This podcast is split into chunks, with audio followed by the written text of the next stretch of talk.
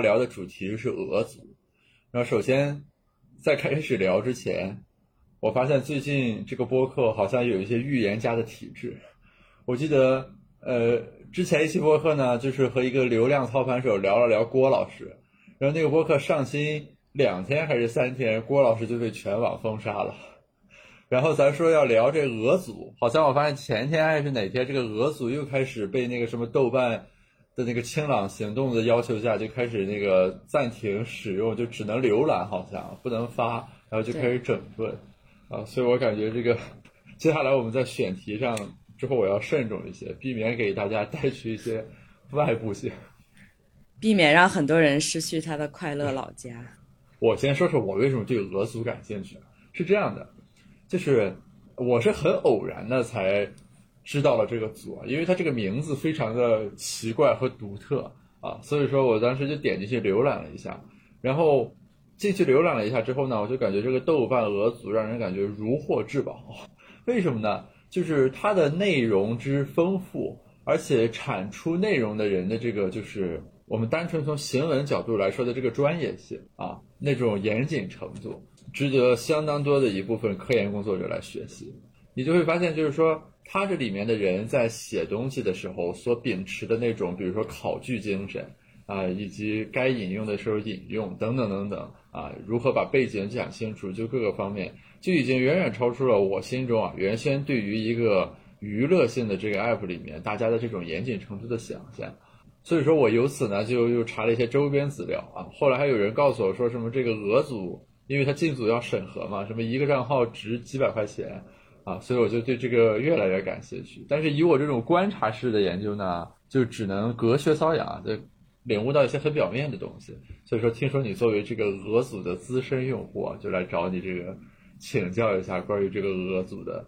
相关的事情。你能不能先讲讲你是如何进入这个俄组的？其实我觉得我在俄组也是观察式的，因为我基本没有在俄组发过帖子，因为我觉得我没有这个能力，就是去发出很精彩的帖子，每天欣赏去浏览就够了。对，可能就是今天就更像是一个俄组中学生向俄组小学生进行科普的一个过程。对，可以可以，之后有机会再找俄组大学生了。对对对，找俄组博士。我我有一个问题很好奇，就是刚才你说。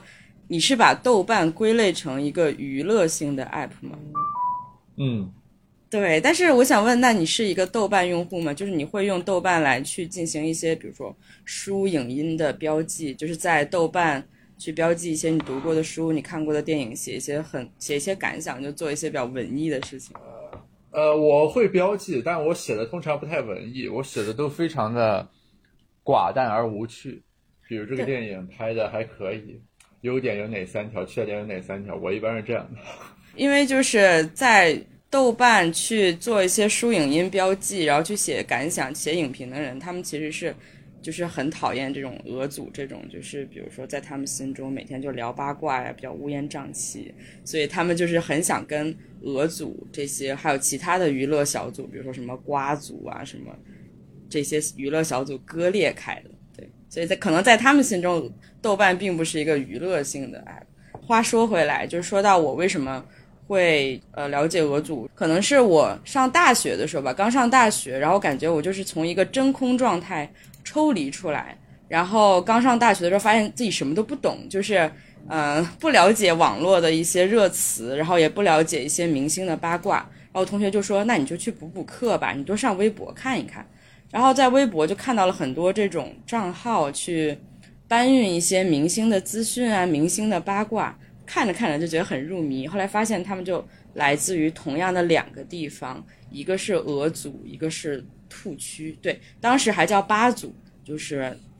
八卦的主要来源就是两个地方，一个是八组，一个是兔区。后来就想，那就去八卦的源头去看一看。然后就这样找到了豆瓣俄族，对我来说也是打开了新世界的大门。就想，嗯，原来还有这样一个地方，然后大家每天都在这里发一些明星的。呃，我想问一下，他这个入组有什么审核机制吗？你既然从来不发的话，你怎么加入进去？豆瓣嘛，它就是申请，你就申请小组，然后可能要写一些申请的理由。就是我是观察了一些一些时间才进组的，然后可能就比较幸运吧，当时的审核也不是很严格，因为已经快。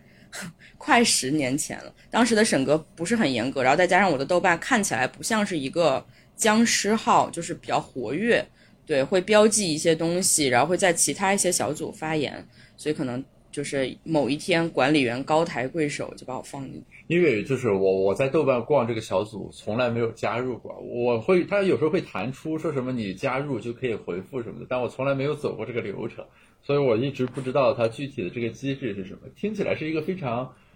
人质的这样一个机制啊，就是等于是都是一个鲜活的人或者管理员来审核大家的入组申请。嗯，对的，就是嗯，以其他小组为例的话，他会把。一些进组暗号写在组规里，就是他他有一个非常长的组规，然后他会把进组的暗号藏在组规里，就是很长的一大段文字，你要一直认真的看，然后直到你找到那个进组的暗号，然后你把这个进组暗号填在这个入组申请。啊，明白，就就是你能看到这暗号，就表明你至少把那个组规很仔细的读完了，否则你找不到，对吧？对。至少要读一遍，有有，我记得有一个小组，我可能读了两三遍，最后我实在找不到了。就是可能我这个人阅读不不是那么的仔细，然后我还找了我同学，我说求你了，帮我看一看这个暗号到底在哪儿呀？哎，我我想请教一点，但但没有性别上的冒犯之意啊，我只是好奇，是不是俄组从用户构成上来说，肯定应该是女性用户居多？我觉得也是，而且在很多报道中也是把。俄组归类成一个女性用户比较多的地方，然后也有一些报道直接就说这是一个女性论坛。曾经我记得有有过也有报道说俄组是就豆瓣是一个女性聚集地，然后跟它对应的就是虎扑是一个男性聚集的地方。OK，你你自己感觉呢？就是比如说，或者说就是在你在俄组里面，不管是看帖子或者呃某种形式上的互动的过程里面，你认为性别因素在这里面？是一个实质性的因素吗？就是或者说它怎么样在发挥作用？我觉得就是我个人的一个观察，我觉得女性用户肯定是更多。然后今天我看到了一个观点，我觉得比较有趣，就是说，但是我觉得这个观点有点冒犯，就是他说男性更喜欢关注自己，而女性更喜欢关注他人。然后我觉得你如果把这句话套在这里的话，可能就是。更符合就是俄组的一些特征，大家把很多事情用来关注，比如说关注明星，然后关注他人的一些生活动向。但我觉得，嗯，只靠性别划分说女性更喜欢关注他人，男性更喜欢关注自己，好像又有一点就是太绝对了。嗯，因为我感觉你比如说虎扑上大家关注 NBA 球星转会的各种谣言之类的。和这里这个俄组大家关注这个明星的八卦好像没有什么本质的区别，只是大家各自把这种对于信息的关注映射在不同的这个载体上，对吧？嗯，但是我觉得有一个比较有趣的点是，虎扑上的用户家人们不会说我看这个球星，然后看他的一个眼神，看他的神态，我感觉他要转会了。但是在俄组可能会有人发帖说，我看他们俩的眼神互动。我看他们俩的什么什么，或者说他们俩，比如说在某节目中全程没有对视，我感觉他们要离婚了。就可能虎扑上的用户不会用这种感觉来推测他们所关注的那些明星，但豆瓣上的很多用户会这样。这种见微知著的这个能力，或者说，呃，就是在观察事情的这个角度是怎么来的呢？我也观察到了很多这种帖子，而且非常有意思。而且其其中很多那种我看就是那个很高楼的那个帖子，你从后沿的视角来看，人家那个观察是非常精准的，对吧？就是就是在没有任何呃相关报道情况下，他就通过一个眼神，一个很细枝末节的东西捕获到了这个信息。后来可能过了一段时间，发现这个是真的，啊，这是一种观察能力的怎么说呢？在娱乐情景下的一个应用吗？我觉得这个可能跟一些人的性格特质，或者说跟他的成长经历有关系。就是有些人他可能从小到大他就，嗯，他的性格使然，或者是他的经历要求他，就是他必须会学会察言观色。他在现实生活中可能就比较擅长去察言观色，然后他可能对人性有更多更深入的认识，所以他把这些能力应用在了娱乐八卦上。看到这些帖子，想啊这怎么就是。带着显微镜看节目嘛，但我后来觉得可能有些人就是很擅长去发现这些细节，有些人可能就不是很擅长。你觉得你在俄族作为他的用户，这个会提升你这方面的能力吗？比如说这种帖子看多了之后，当你在生活中遇到一些人与人之间很微妙的互动的时候，你会更灵敏的捕捉到大家在传递的那个信号吗？我觉得会，而且其实我本身我就是，嗯，在这方面我自己觉得我在这方面就是比比较敏锐，对。OK，你有什么战绩能给我们分享一下吗？比如说，可能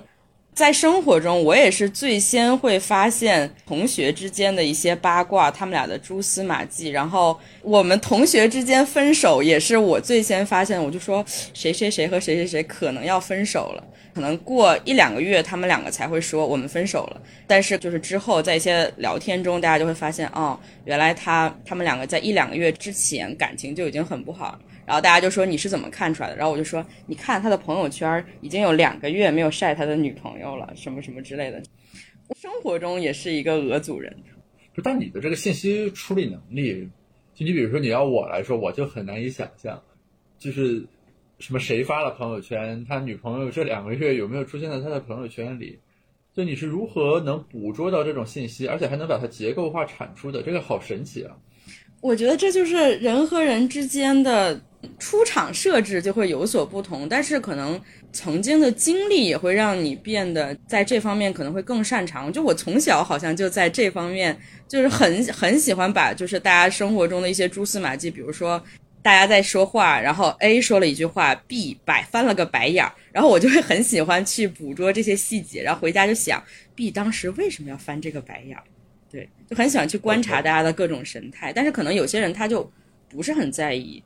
对我，我有一次看一个什么中国选秀史的那种那个长文报道，里面就提到那个龙丹妮，就是那个哪个公司的老总，天娱就是办选秀的，对。然后就说他什么在读书的时候就在班里搞了一个什么选美大赛，让班里评这个最好看的女生和最帅的男生。那个报道我记得那个 section 那个标题就叫什么“把选秀写在基因里的女人”，我就记得啊，这个让我印象特别深。你刚才说的这个又让我想起这一点。那我可能是把八卦写在基因里的人。对，不是你你刚才提到这个俄组是已经有很多年的发展历史了，它在这个过程里面有什么样的转变或者调整吗？嗯，就是我们聊聊俄族史。好，就是当我知道俄组的时候，它还叫八组嘛，就叫八卦来了。其实那个时候，如果你看到这个名字的话，它是很，你就你就会一下子明白这个小组是在干嘛，就是讨论娱乐八卦。据说，因为之前我也不太清楚，没有亲身经历过，就是据说这个俄组呢创办于一零年的五月份，然后他们前身呢就是《康熙来了》这个的小组，大家在这个小组里面去讨论一些台湾的一些明星，然后可能主要是讨论两位主持人，嗯，蔡康永和小 S，好像就是恰逢的大 S 和汪小菲结婚，然后大家就在一直在群里，呃，一直在组里去讨论，就是大 S 和汪小菲结婚的事情。康熙来了小组的成员就说：“你们不要在群里讨论这个无无关的话题。”他们就建了一个组，就然后为了可能是为了讽刺，还是为了怎么样，反正就是仿照这个《康熙来了》建了一个组，就叫“八卦来了”。这个这个据说就是八组的一个起源。OK，那他他从八族改名俄族，这个俄是从何而来的？难道是因为让子弹飞的鹅城吗？这个鹅是这么回事：一八年的时候，就是国家，嗯，就是对带有八卦这个内容，还有一些就名字账号里带八卦的这个名字的账号做了一些，就是怎么说整顿。然后我印象中，当时很多娱乐八卦的号都就直接被删掉了，包括很有名的这个严肃八卦一个微信号，然后他就也被就直接被封号了。然后为了就是规避风险嘛，因为你八组他带的名字就是八卦来了，然后他们就从从什么中选获取了灵感，把这个八卦来了改成了豆瓣鹅组呢？是从就是八组人一直自称为八组鹅，就是 E R，就是英语里用来指代人的那个哦，啊，八组鹅，哦，大家就经常自称为祖鹅，祖鹅。后来就是他们把这个名字就改成了鹅祖。啊，天哪，好了，我又想多了，我以为是《让子弹飞》里面那个鹅城，然后在这个里边隐喻了一种什么权力结构，或者说这个一种怎样的这个政治关系啊？于是他把这个组改名叫俄组，原来是一个谐音梗。对，就是大家只在第一层，你已经想到了第五层，想多了。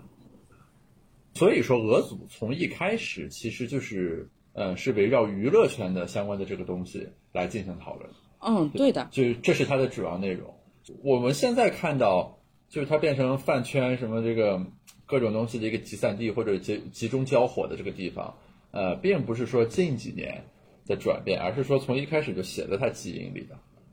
嗯，我觉得也不能这么说，就是他一开始呢，他的一个宗旨，他包括他写在了他这个小组介绍里的一个宗旨，就是说要打破明星神话。但是你现在把这句话，你带着这句话去审视这个小组里的帖子，我觉得很多帖子他已经不能够说为，不能够被称为是为了打破明星神话而写的了。他的这个内容或者是方风向也是经历了一些转变。一开始可能大家更多的想。就是我知道这个八卦，你不知道。那好，我分享在这个帖，呃，分享在这个小组里。之前在很久以前，这个网络账号也也是没有实名认证的嘛，所以就是大家很可能是很放心的在进行一些匿名的爆料。可能之后就是人怕出名，猪怕壮嘛，这个小组的影响力也逐渐变大，然后组里的人也也在逐渐变多。他现在。应该是已经有就是六十万到七十万左右的一个用户，就是不可控制的会有一些粉圈的人，会有一些就是自带粉级的人，然后会有一些营销号，甚至会有一些经纪公司他们养的账号进入这个组，他们就可能要在这个组里去就是发一些帖子，然后去达成一些他们想要的目的。其实从一八年开始就有一轮又一轮的对于俄组，比如说停用。甚至还有雪藏这样的一一些怎么说一些整顿，所以大家也逐渐可能这种生活化的议题会逐渐变多，或者是偏社会化的议题逐渐变多。可能以前你讨论明星，就没有人会说什么，大家可能会会是一个比较理智的，然后比较友好的讨论。但你可能你现在讨论明星的话，大家就是马上就会吵起来。我觉得它的一个就是帖子的内容的一个范围。还有就是它的一个风向，还有一些就是怎么说特征都发生了一些变化的这些。其实，哎，这个我们俩都不知道了，只能猜测。我比较好奇豆瓣是怎么看待俄组的。我之前和人聊过，知乎是怎么看待它上面那些什么入关学，你知道吧？就是所谓他们叫见证，就什么键盘政治，就是知乎上现在搞出来一堆这种什么入关学、失败学，什么乱七八糟的东西。然后知乎人其实是非常反感这些东西，虽然这些东西给。知乎创造了很大的流量啊！现在大家整天在上面吵什么，不管是支持还是反对什么的。所以我其实很好奇啊，就从豆瓣人角度来说，俄组意味着什么？因为首先肯定是流量嘛，对吧？但是应该给他们惹了很多麻烦。与此同时，嗯，我有看过就是这个相关的报道，就是说，其实豆瓣它在官方宣传的时候会。会尽量的把这个俄组隐藏，因为它确实是一个很麻烦的一个它的一个小组，但是你又不可否认，就是它又给豆瓣带来了很多的这样的流量。然后有一个可以注意的点，就是之前豆瓣俄组或者说八组是有管理员的，但是管理员嘛，你管理这么大的组，一个就是自发性的行为，它是有很多很多，就是每天因为这个管理员放谁进来不放谁进来，删谁的帖子不不删谁的帖子。也也是就是经常吵架。现在的话，这个俄组是被豆瓣监管的，对，是由豆豆瓣来监管俄组。所以说，可能豆瓣也意识到，就是他必须要做些什么，可能不然会可能会给他带来一些风险。但是因为豆瓣整体比较佛系，所以他偶尔来管一管。我觉得这个很神奇，就是在互联网已经走到现在这个时代的情况下，俄组的管理模式其实是一种非常。有历史感的管理模式，对吧？你看这俄组，我刚才看了一眼，现在是六十八万多个人的情形下，居然它还是非常依赖于人工来进行这样一种治理的这个互联网的小组。对，尤其是嗯，可能俄组它可能有一些就是豆瓣去官方进行管理的机制，但是豆瓣还有其他的组小组，然后也有的也非常有影响力，人也很多，但是基本上都是人工管，所以就是会出现一个问题，就是有很多组长塌房，然后这个组就会消失，然后大家可能就会另建新组，再建一个快乐家园。然后这个豆瓣应该作为一个非常好的社会学研究的对象，对 就是人的聚合与裂变，然后在这个过程里面 regulation 发挥的作用等等。所以说你你自己，比如说你在俄组，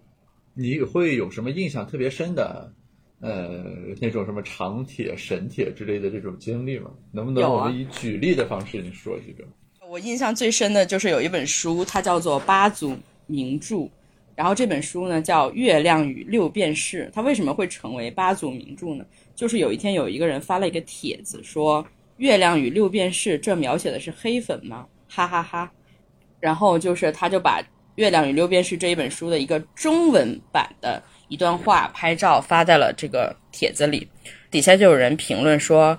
这本书怎么也有人看中文版？”大家就说为什么不能看中文版？然后他就说什么这本书是我们初中老师推荐的，可以直接读原文的小说。我以为大多数部分学生看看这本书都是看英文版，然后大家就在楼里和他吵架，就说什么这本书真的原版真的适合这个呃中学生看吗？什么就是意思就是你不要装逼了。这个楼这个帖子应该是考了吵了有，我记得我我有点记不清了，可能我觉得得有一千多层。对，后来这本书就变成了八组的名著，《月亮与六便士》也变成就这个帖子也变成了八组的名场面。然后我记得就是某出版社还是就是或者说做图书营销的一个公司，然后他还专门就是做了一个一些《月亮与六便士》这本书的周边，然后专门到八组来发帖，就是说 八组名著出周边了，大家快来买。这个算是我觉得，如果要人来提名八组名帖，很多人都会提的一个一个帖子，也还有其他帖子也会被提名，但是真的都不能播。就单说能播的这个，这个很有意思。就是我是想解构一下这里面的这个构成要素，就是比如说它是何以在大家心中，就我们从俄组的用户角度来说，会成为一个名帖。就是我觉得可能大家，就是大家在这本这个书的作为标的，然后那个人关于什么，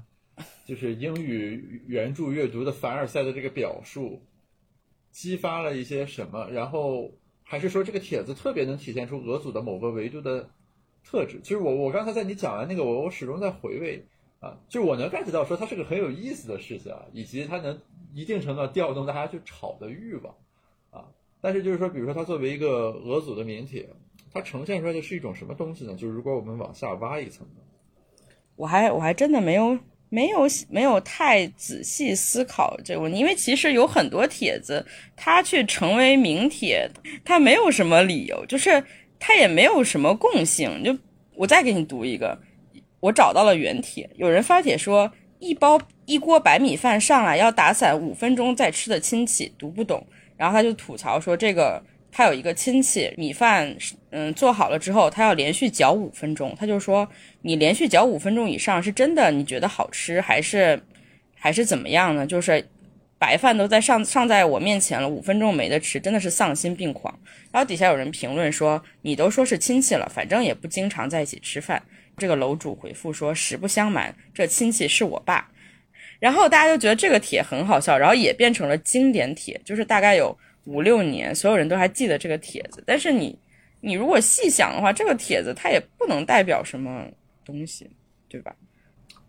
啊，我觉得这个俄组让我感觉越来越有兴趣了。只是我自己不做这方面的研究，我觉得应该搞个做社会学或者什么传播学的人来帮忙仔细讲一讲啊。就我隐约感觉这里面是有些底层的这个东西的啊，就是一些什么 seems nothing。但是又莫名能戳中人某些笑点的那种感受的东西，如何在这么一个小组里面就变成了梗或者暗号一样的留存？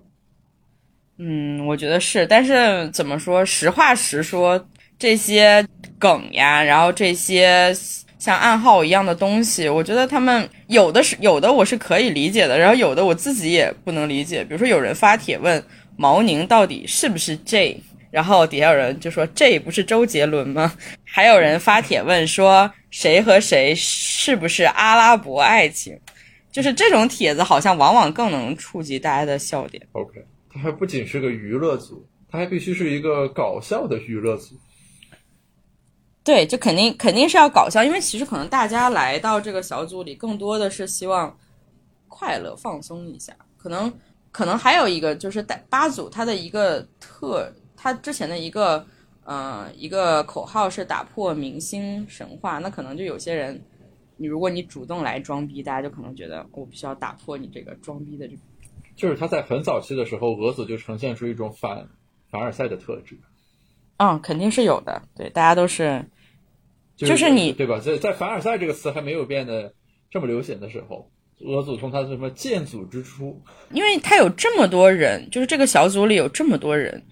你发一些什么东西，大家是一定会，就是不会都是同一个态度的。就是你说了一句话之后，大家肯定会就都不是同一个态度。就是你要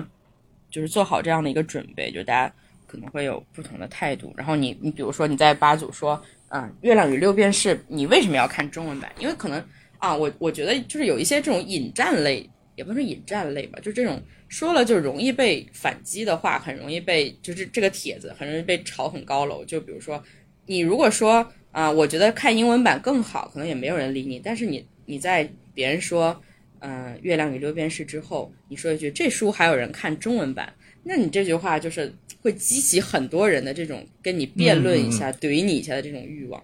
OK，啊，这个很有意思，应该整理一下俄组化表述，然后把这个。挂到微博上去，供大家在吵架时使用。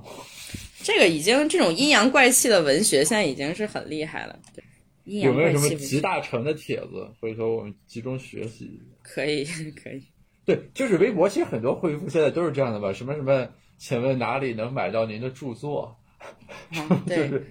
还有什么？不会吧？不会吧？不会，只有我一个人这么觉得吧？就这种，就是听起来就很，不管用什么语气读出来，都觉得有一点阴阳怪气的话。对，OK，不是那有什么就是与八卦无关的这个让你感觉到印象深刻的东西？最近有一个女生，她是一直在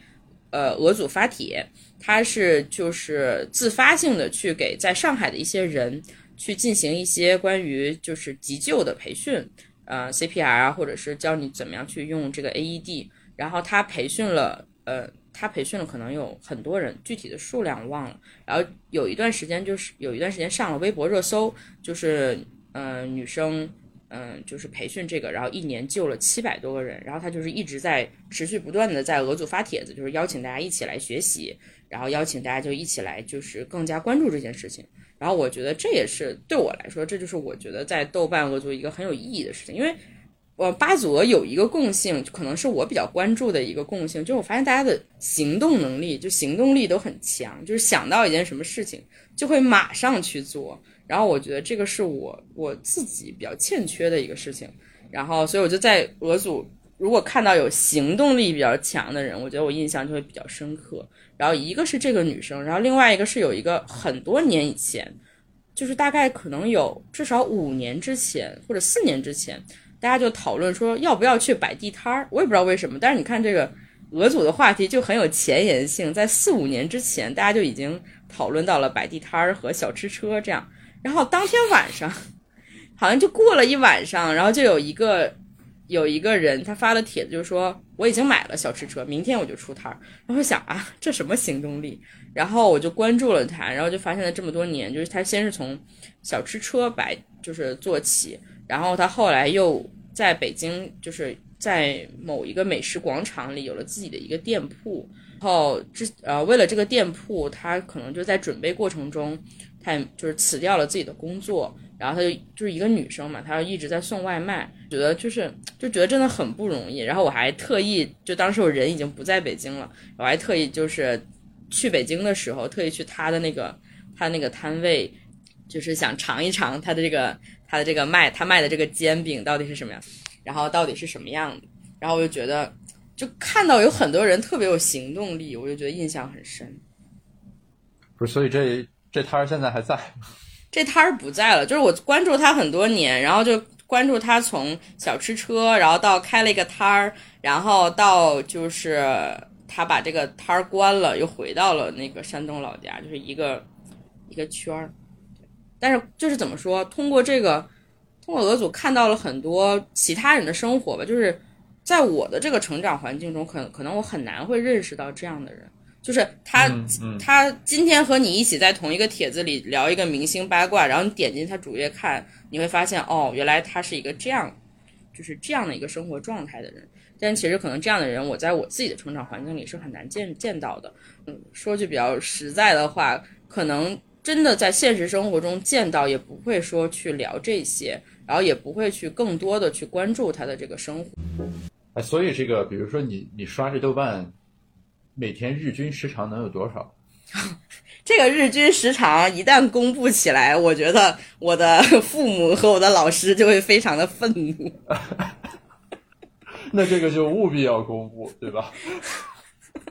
在嗯、可能我觉得在三到四个小时左右，我的老板也会非常的愤怒。你怎么用这？你每天还上班吗？在三三到四个小时，甚至更久。就是你就看是吗？就是我对我就是看，然后嗯，看完了之后可能进行一些收藏行为。我觉得有一个我个人一个习惯，就是比如说我看到了之后好笑的帖子，或者说明星八卦，比如说有些人用显微镜扒到了一些明星的呃一些明星的动态，然后我一般就不会在帖子里回复，我可能会截屏发给我自己的朋友们，我说你看我看到了什么。所以你在看它的过程里面的那种愉悦感，包括你分享给大家的那种行为，这背后是种什么感受？这是背后，我觉得就是怎么说，有些人，有些人可能就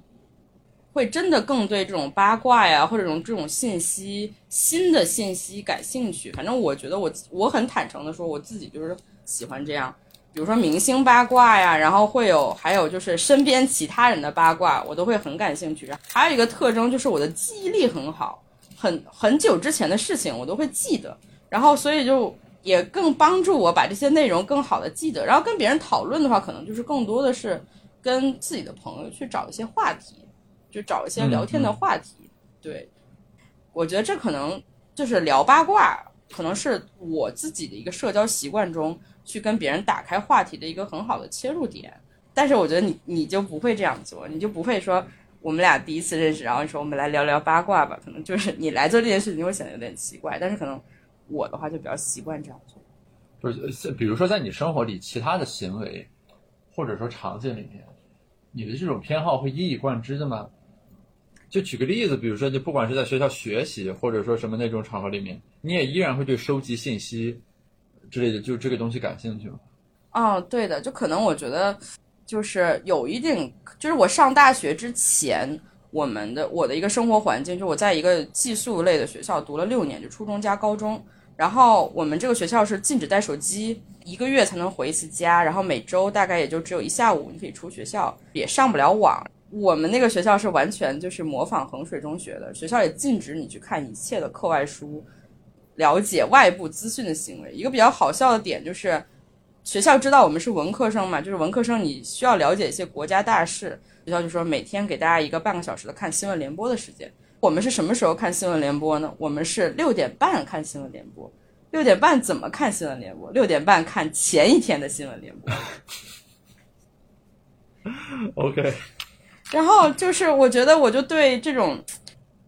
就是我上了大学之后，就对这种信息就有一种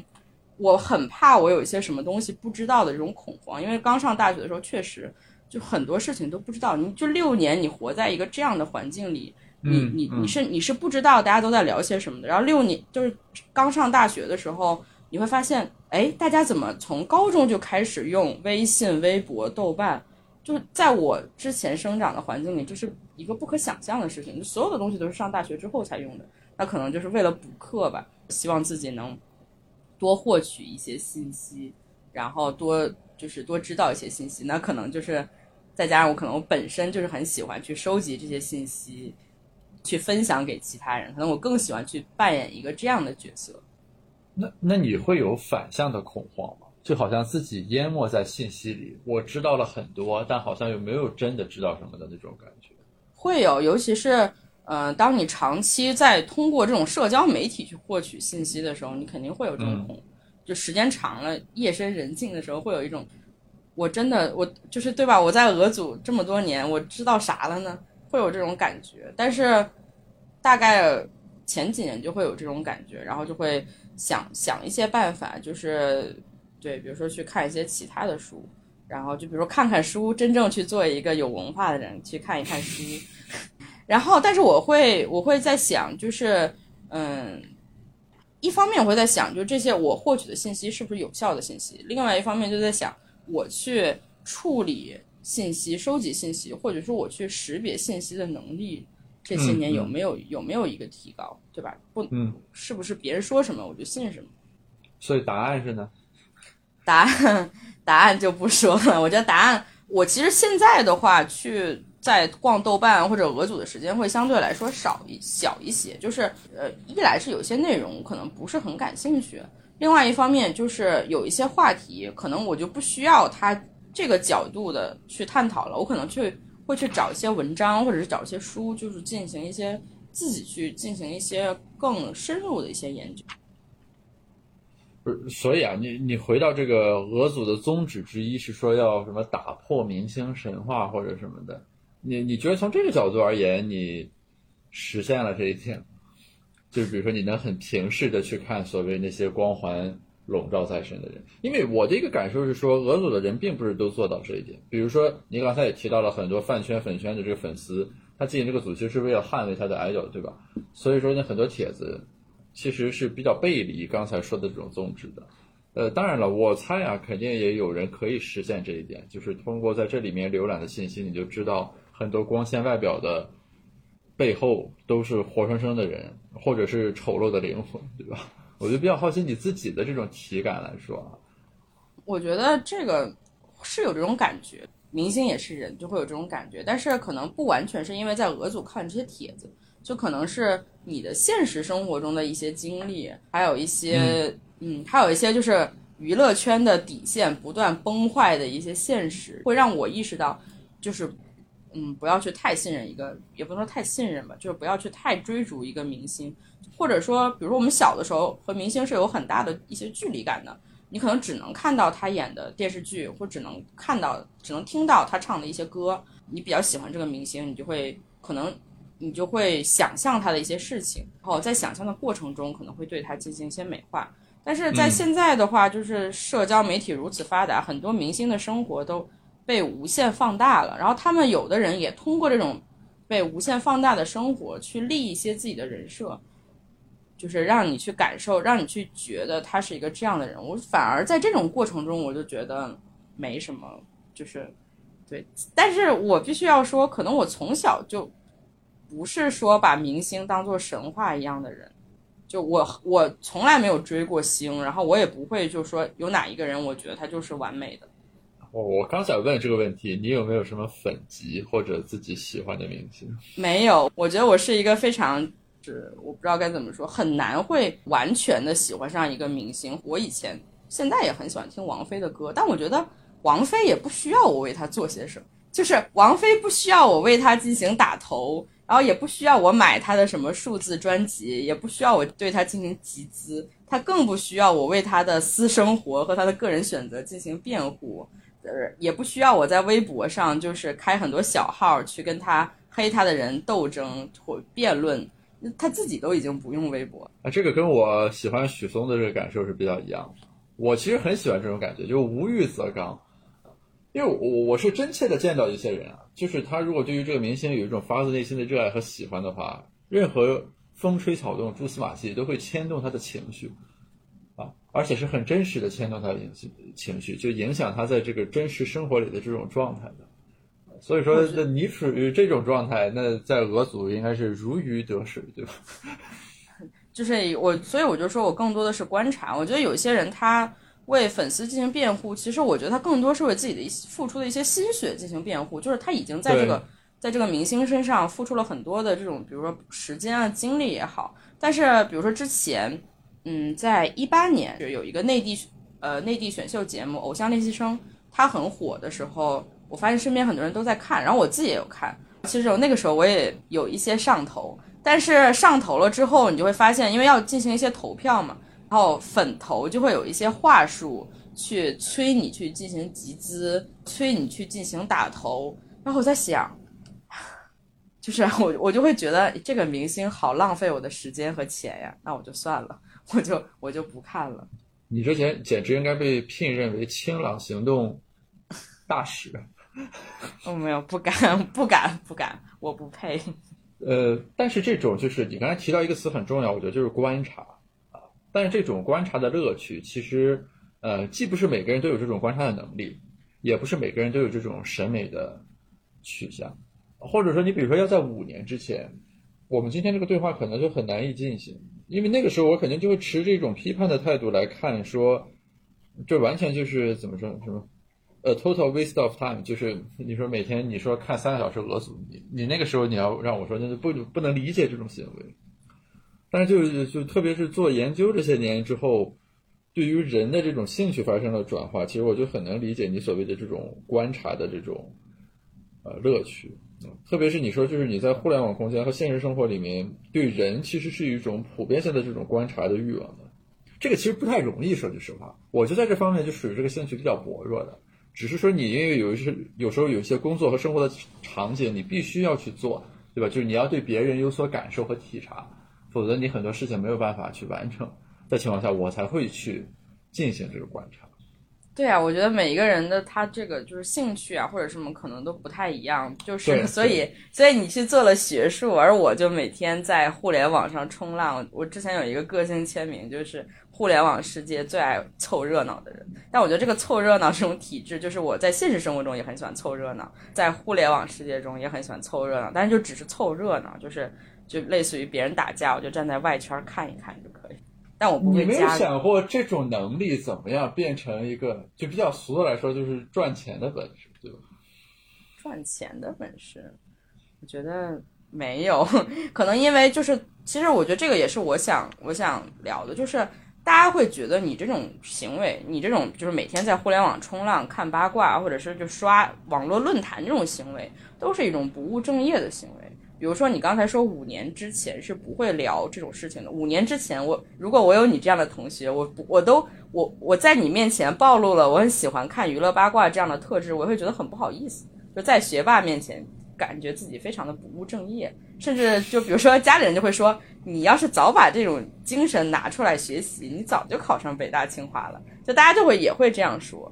就是所以就可能没有想过这是一种，就是就在我心里这是一种需要偷偷。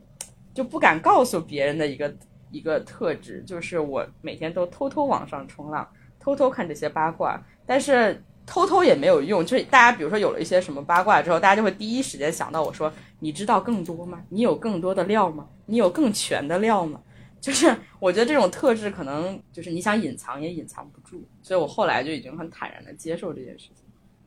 就我我刚才问那个问题是因为什么呢？就是呃，我最近在做一个事情啊，就是我和我在整理，呃，我和我比较敬重的大师兄这几年聊天的一些这种笔记，然后我最后发现一个问题，就是他是一个很善于提问的人，我就整理了很多所谓的他的那种提问的方式。其实他很常用到的一个技法，就是当一个人在说他喜欢什么。但是又说啊，这个东西浪费我的时间，或者说我主业是干另一个事儿的时候，他都会问一个这个问题，就是你能不能把它变成一个生意或者买卖？所以，所以我我刚才也是顺便问下了这个问题，就是说这种能力如果在一个接受市场检验的机制里面，它能转化成一种什么东西？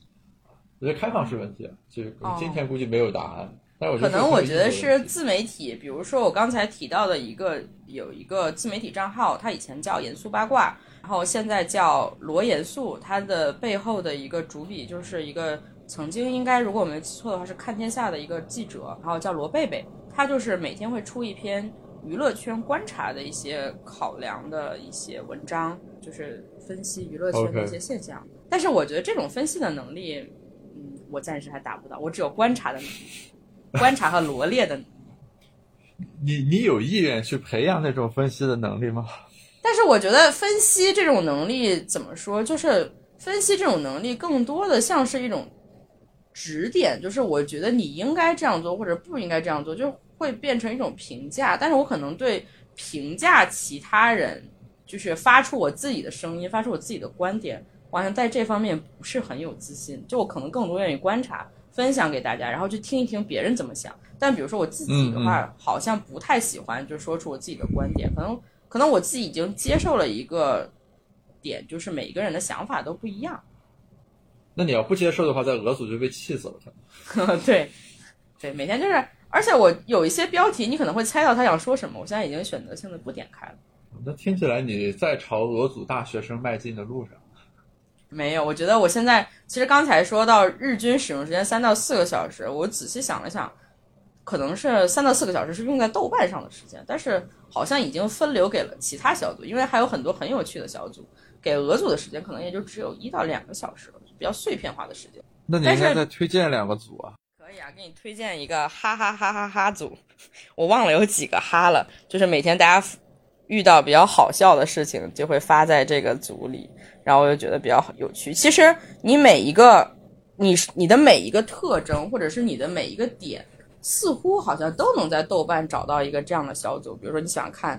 你喜欢分享生活中的幽默，你可以去哈组；你喜欢讲英文梗，然后你可以去什么英文梗组。然后包括之前我不知道你有没有听过另一个很知名的小组，就是叫九八五废物小组，就大家就是对会在里面讨论一些，就是名校躺平是吧？嗯，对。然后比如说什么。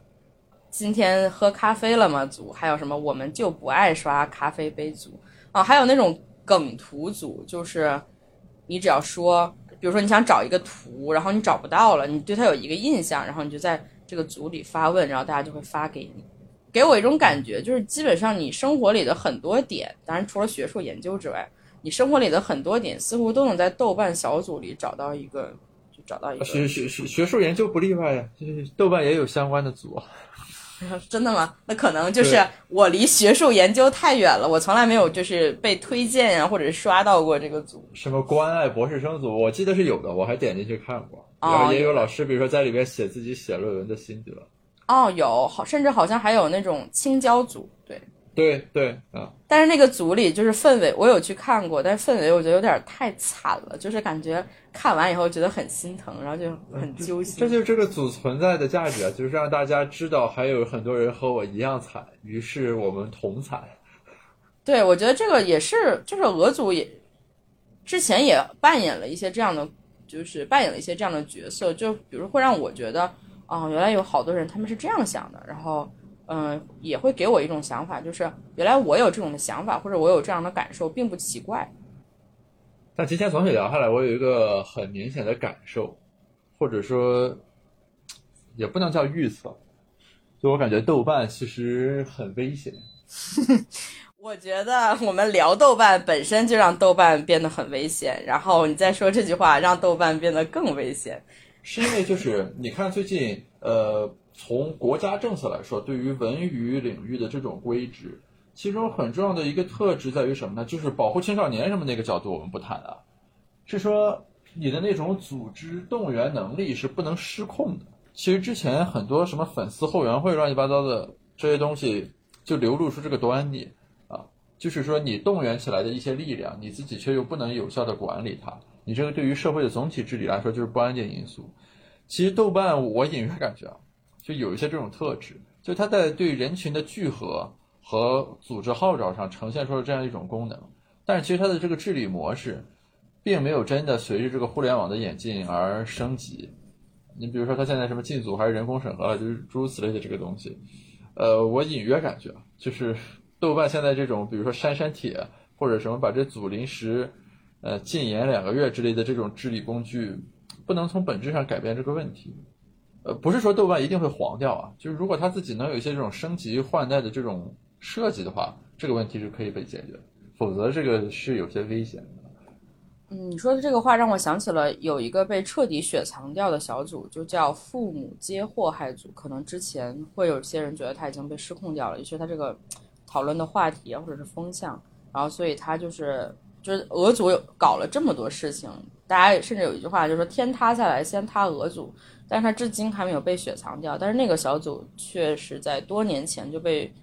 彻底雪藏掉了。就是你加，就是你只有组内的人进入这个小组的人能看到这个组，但是外人是看不到的。对，嗯，你刚才说他那种就是聚合能力，让我想起来，就是之前八组还有一个特征，就是非常非常擅长带货，就会有一些人在八组进行发帖，就一个最最常见的类型是国货帖，就是什么什么。我们小的时候熟悉的国货快倒闭了。然后印象比较深的有一个是牙膏两面针，然后就说它真的很好啊，然后就是八组的购买力非常的强，很多人就去买这个两面针，它的这个销量一下子就上来了。然后品牌方也专门就发了微博，还是在淘宝里就说感谢豆瓣鹅组，对，因为大家会在那个比如说跟客服说我们是八组鹅什么之类的，就很多不了解八组鹅的人是去了解到八组这样的地方，很多这种带货。光牙膏我记得就有两面针，还有一个另外一个。但是我觉得，比如说，嗯，呃，比如说翟天临这个事情，他就是他就是翟天临不是在直播中不时之网嘛？然后就是我记记得那天晚上。就有一个人，他就是疯狂的，也不能说疯狂的吧，但是他就是一直在发帖质疑翟天临，就是你到底怎么来的博士学位，你连知网都不知道。我觉得很多人都会有这个疑问，就是你到底怎么来的博士学位，你连知网是什么都不知道。然后当时还有很多人去为翟天临辩解，就说他可能没听清或者是怎么样，就然后也有人辩解说翟天临可能只是开玩笑。但是那那个晚上，我真的看到有很多人，就是他们就一定要杠这件事情。然后最终就把这个事情，就是把它变成了，就真的会有人去调查白天就翟天临的这个呃论文或者是怎么样。然后我就觉得有的时候可能就这种杠一杠的态度还是很有必要的。我的感受是啊，就是不同领域的这个话题，或者说就不同性质的这个娱乐性的这个新闻，对大家的唤起程度是不一样的。呃。我通过观察的一个基本感受，就凡是牵扯到比如说教育公平了啊等等，就是以及一些政治立场相关这个东西的时候，呃，大部分人是会抛开它的娱乐属性来考察这个问题本身的。所以说，就是你看，也包括后来那个谁，就是那个深入人心那唱歌的那个，我忘了叫啥，就是他说什么，对他改了自己的那个高考应届生身份之类的这个东西。就是，所以说从这个角度来说，豆瓣不一定会黄掉的原因是在于它其实也发挥了一些非正式治理的这样一个作用，啊，就现在经常有人会说什么这个事情，呃，在豆瓣升堂或者什么在微博审理，呃，当然是开玩笑了，但其实是说就是这些平台对于，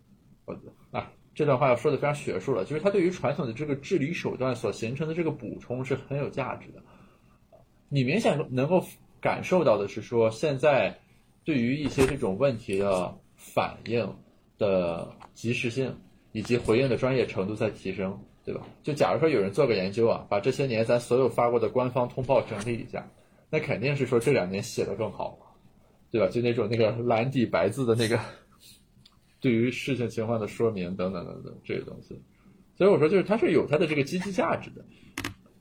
要修正一下我们之前那个判断，豆瓣不一定会黄的。所以我之前发过一个微博嘛，我就说娱乐圈现在发挥了大量领域里面的这个治理功能，对吧？什么教育公平，呃，版权保护，反抄袭，还有什么父母作为失信被执行人拒不履行法院裁决。确实，好像之前我我忘了在哪个节目看到一个观点，就是你现在聊的很多话题，你都可以以娱乐圈的事情为一个切入口。就是它娱乐圈的事情，就是是我们生活中很多问题的一个投射。对，而且它是一种放大版，就是说，比如说人有某种缺点，容易招致某种问题，但是在娱乐圈，这个缺点可能和我们是一样大的，但它招致的那个问题就比我们要放大很多倍。啊，这个我很认同。这可能也是，就是俄组有很多人去研究明学、浪学的一个。一个原因，就很多人去研究明学、浪学，就包括黄晓明的那个“我不要你觉得，我要我觉得”。其实一开始也是俄组的人，就是不停的在去放大他的这些点，后来他就逐渐变成一个梗，一个一个学，就是有明学，还有浪学，还有什么六小龄童老师的六学，对啊，你就看，就是这种呃，从一个人所表述的一些观点，然后把它系统性的整理出来，包括再补充一些他历史上的言行，然而。然后逐渐形成一个学，就这种这个演进路径本身，其实就是是这几年新出现的一种形态它其实就是说，它可以不断的放大这个。然后从我们不做娱乐的人角度来说，对我们其实是一种警醒，或者说很好的学习素材。那当事人什么感受就不知道。但是我有的时候看这些帖子，我会觉得很害怕，因为我觉得任何人都经不起这样的一个梳理。就是这样的一个梳理和这样的一个放大。所以我自己我自己冲浪多年后的感想，就是在互联网上要更加谨言慎行。对，所以就是当然我也没有那个禀赋啊，有的话你也不敢去干。就是当一个公众人物，还是对人形成了一种巨大的考验，因为它从底层上是非常反人性的，其实是。对，就可能比如说我在俄组看冲了这么多年浪，我已经完全熟悉了去怎么样去扒一个明星，或者说你怎么样去找他身上的一些点的一些路数，所以我觉得可能我自己就对，当然我我应该是没有那个机会去成为一个公众人物，但我自己就会对在社交平台上展露自己就会有一些有一些恐惧。嗯嗯，那你应该开一个课，对吧？就是如何扒人。啊，我真的会，比如说，比如说我我其实有一个问题想问你，就是那你会在社交网络上交朋友吗？就是完全跟陌生人在社交网络上做朋友？呃，不，这那绝对不会。就是这个现实生活中见到的人，我都不太打交道，那更不用说网络上。我看了你的微博，然后发现和你互关的人中，就是能一眼看出身份的，大概就在百分之八十左右，因为大家名字的后缀都是 PKU、THU，然后大家会在简介里写自己是博士，然后想啊，这个你的这个微博网友的这个。对吧？这个特征如此集中，基本都是熟人，而且有很多我已我已经知道他们是谁。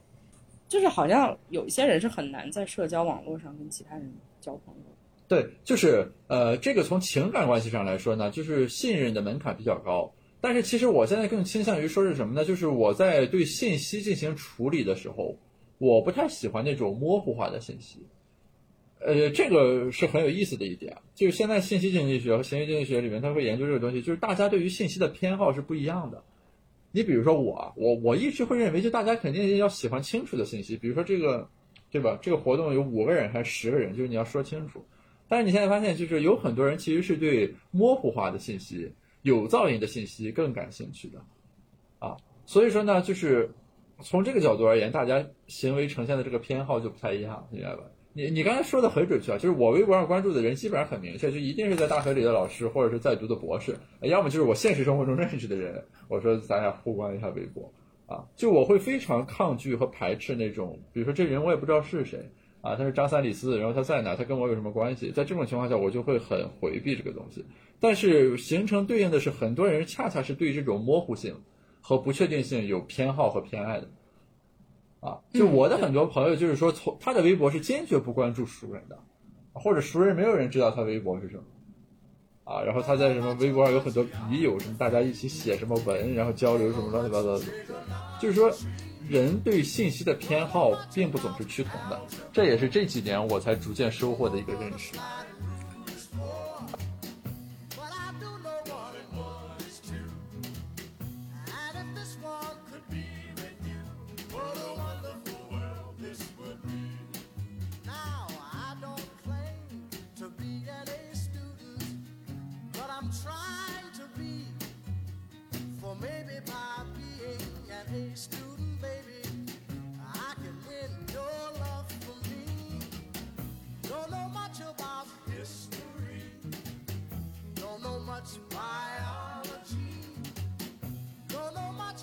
science book.